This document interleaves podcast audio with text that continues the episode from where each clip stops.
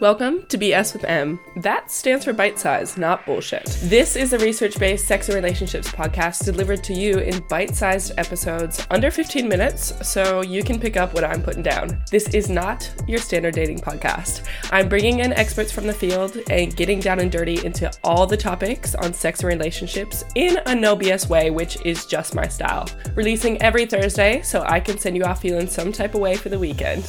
Nothing's taboo, nothing's off limits let's get down to business. Hi everyone, welcome back to BS with M. Today we are going over attachment styles. This is part two of our attachment style episodes. So many of you have said how much you love learning about attachment styles. A few of you have read the book Attached and you're just really excited about it. Today we have a lot to cover. But first of all, your recommendation of the week is short and sweet. It's a Call Her Daddy episode.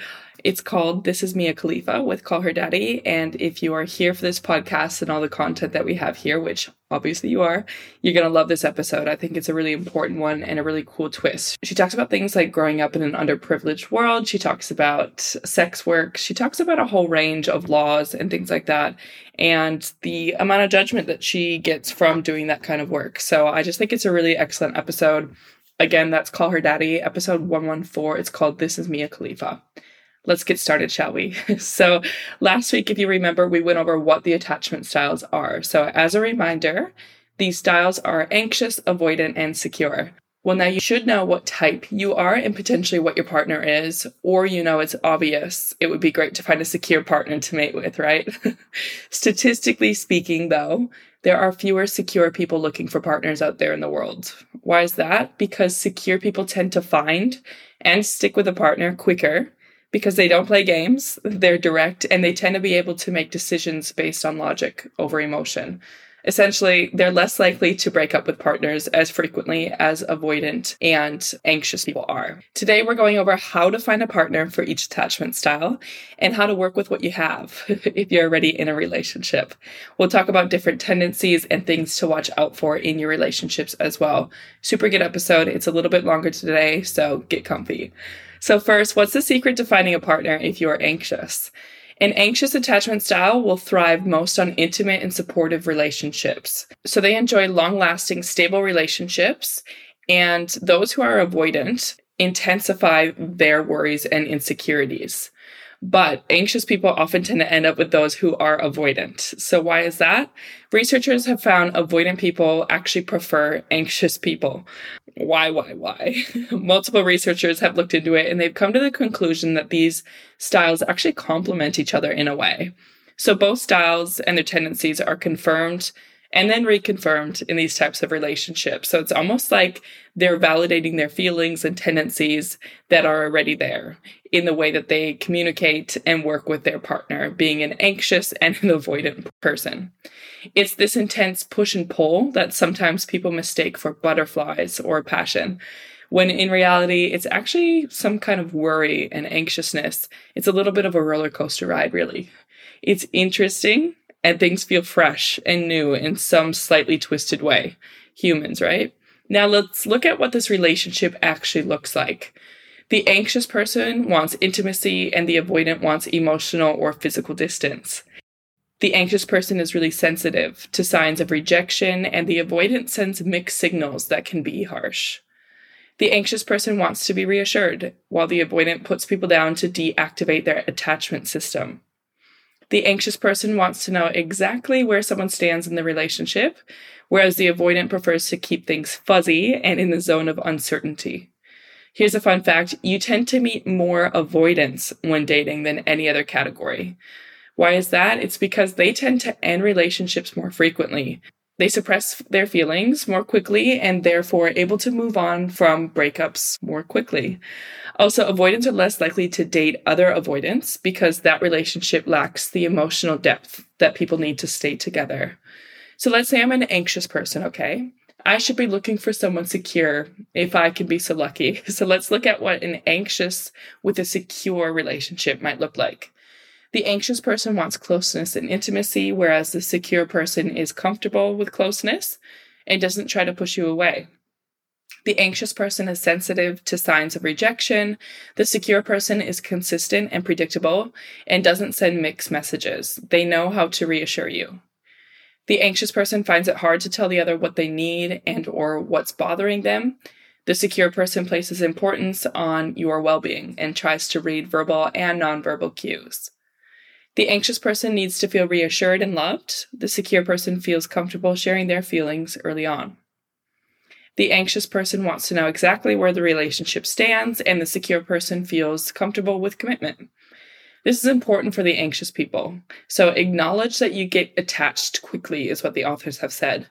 Even a night of sex or a passionate kiss can send you wanting the other person very deeply.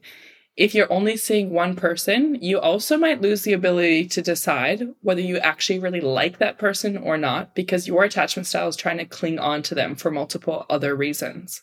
I love what the authors say here. They say, There's no one for whom attachment theory has more to offer than those with an anxious attachment style. So, what about dating if you are an avoidant person? So, I told you we had a lot to cover.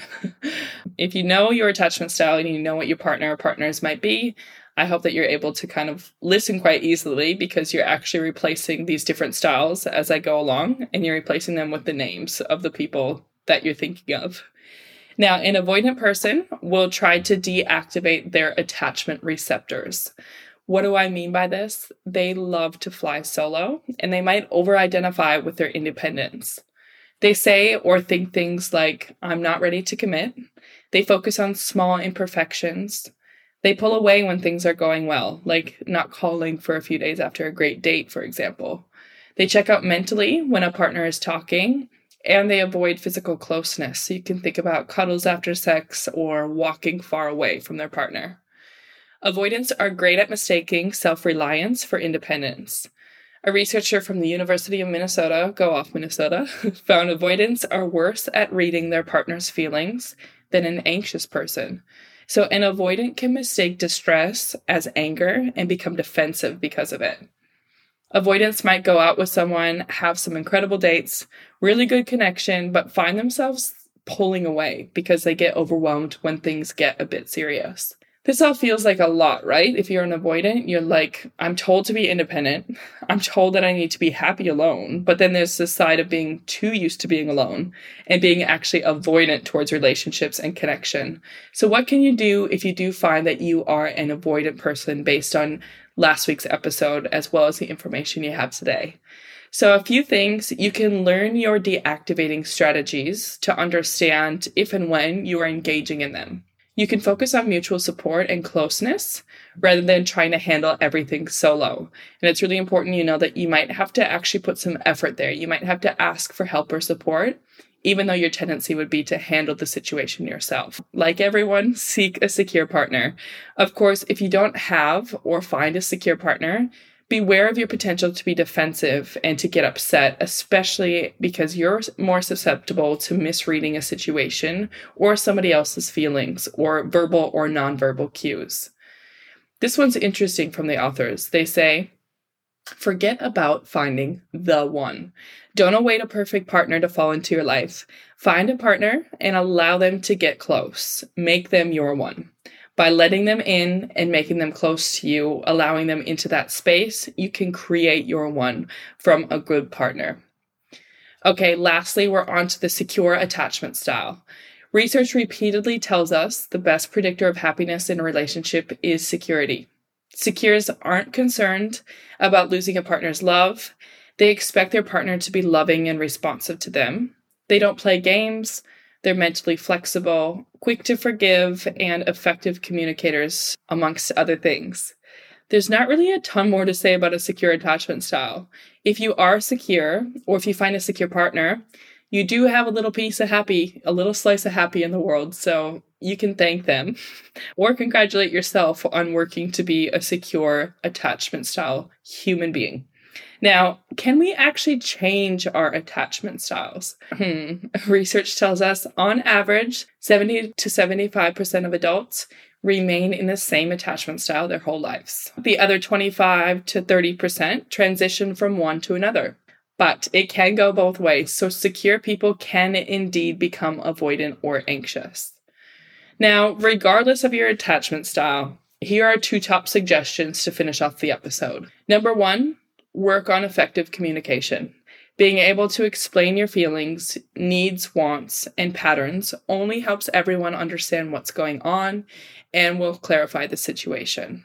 And number two, try to understand your partner and actually listen to them. understand their tendencies. Try to learn their attachment style and what they need. Give each other space to be autonomous. Give each other space to speak and to express their needs and wants. That's it. That's your two part attachment style summary. Hope you guys enjoyed the episode. Now, the book again is called Attached. I highly recommend the book. It's by Dr. Amir Levine and Rachel S.F. Heller. And there's even more information in here about how to work with your attachment style. And there's different kind of suggestions around what you might be able to do for each attachment style to build stronger support systems and relationships around you. That's it. I hope you guys have a great week and I will catch you next week for a very special guest. Take care of yourselves. Bye. Thank you so much for listening to the podcast. I'm Em, and you can catch more on my socials at Emily Walter underscore. The research referenced in this episode is available in the show notes. Please remember to like and subscribe because it supports the podcast and it also tells me you're listening. Now, I encourage you to spread the message that nothing's too taboo.